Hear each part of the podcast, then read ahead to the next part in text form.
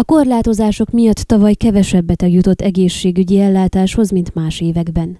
Az már eddig is tudott dolog volt, hogy a koronavírus járvány megjelenése, az ennek következtében meghozott óvintézkedések, a kórházak múlt év márciusában történő kiürítése és a szükségállapot bevezetése, valamint az ezzel együtt járó korlátozások miatt kevesebb beteg jutott egészségügyi ellátáshoz, mint más években. A Hargita megyei egészségbiztosítási pénztár vaskos éves jelentése azonban lényegesen pontosabb képet ad az egyes területeken mért csökkenésről.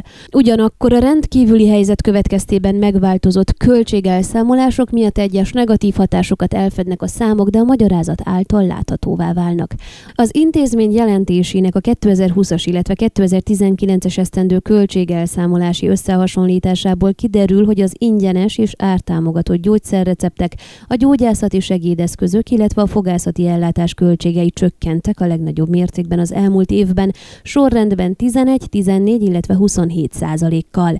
A gyógyszerek esetében, ahol az ártámogatás összértéke negyvenöt egész hét millió lejre csökkent tavaly, az előző évi ötvenegy egész két millió lejhez képest, ez azt jelenti, hogy kevesebb beteg került kórházba, de orvoshoz is kevesebben mehettek, illetve mertek elmenni.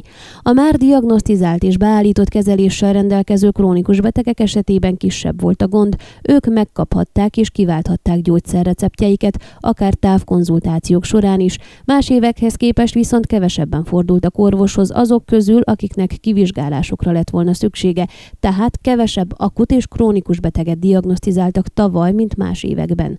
Aki úgy érezte, hogy még bírja, nem ment el az orvoshoz. Sajnos van egy ilyen jelenség, aminek idővel egyértelműen lesznek negatív hatásai, hiszen például egy nem idejében kezelt akut betegség krónikussá válhat, mondta a problémával kapcsolatban Duda Tihamér, a Hargita megyei egészségbiztosítási pénztár vezérigazgatója lapunknak.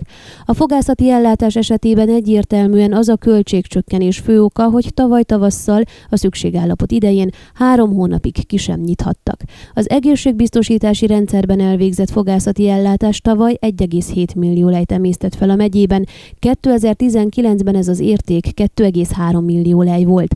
A gyógyászati segédeszközökre, a járókerettől a végtagprotíziseken át a hallókészülékekig és szemkristályokig fordított éves összeg csökkenése szintén a korlátozásokkal áll összefüggésben.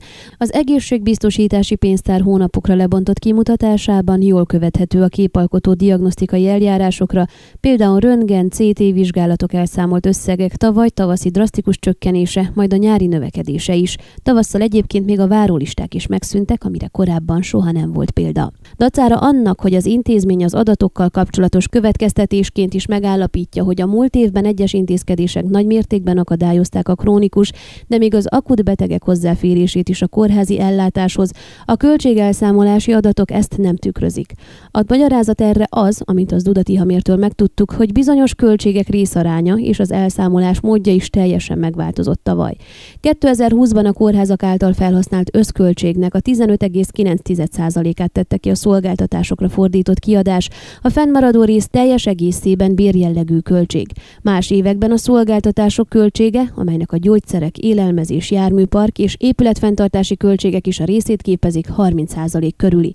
Ezek a részarányok tolódtak el tavaly, a kórházi szolgáltatások száma és költségértéke lecsökkent, viszont számos az elvégzett munka mennyiségéhez közvetlenül nem kötődő egyéb költséget, például különböző veszélyességi és egyéb pótlékokat fizetett ki a kórházaknak az egészségbiztosítási pénztár, tudtuk meg Duda Tihamértől.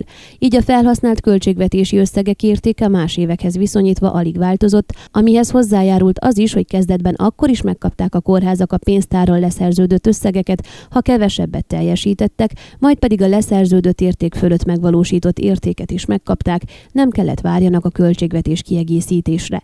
Az egyetlen érték, ami jelentősen nőtt, lényegében megduplázódott tavaly, az az otthoni beteggondozás éves költsége. kétezer-tizenkilenchez képest a növekedés meghaladja a száz kilencvenhét százalékot, hatszázhetvennyolcezer-nyolcszáz lejről egymillió-háromszáznegyvenezer-hétszáznyolcvanra nőtt.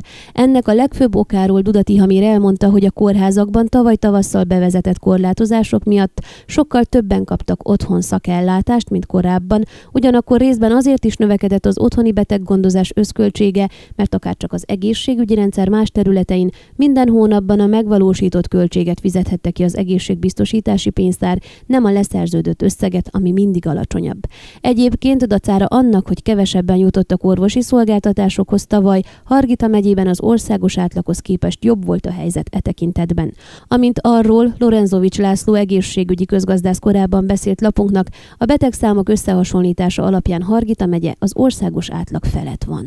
Ön a Székelyhon aktuális podcastjét hallgatta. Amennyiben nem akar lemaradni a régió életéről a jövőben sem, akkor iratkozzon fel a csatornára, vagy keresse podcast műsorainkat a székelyhon pont ro portálon.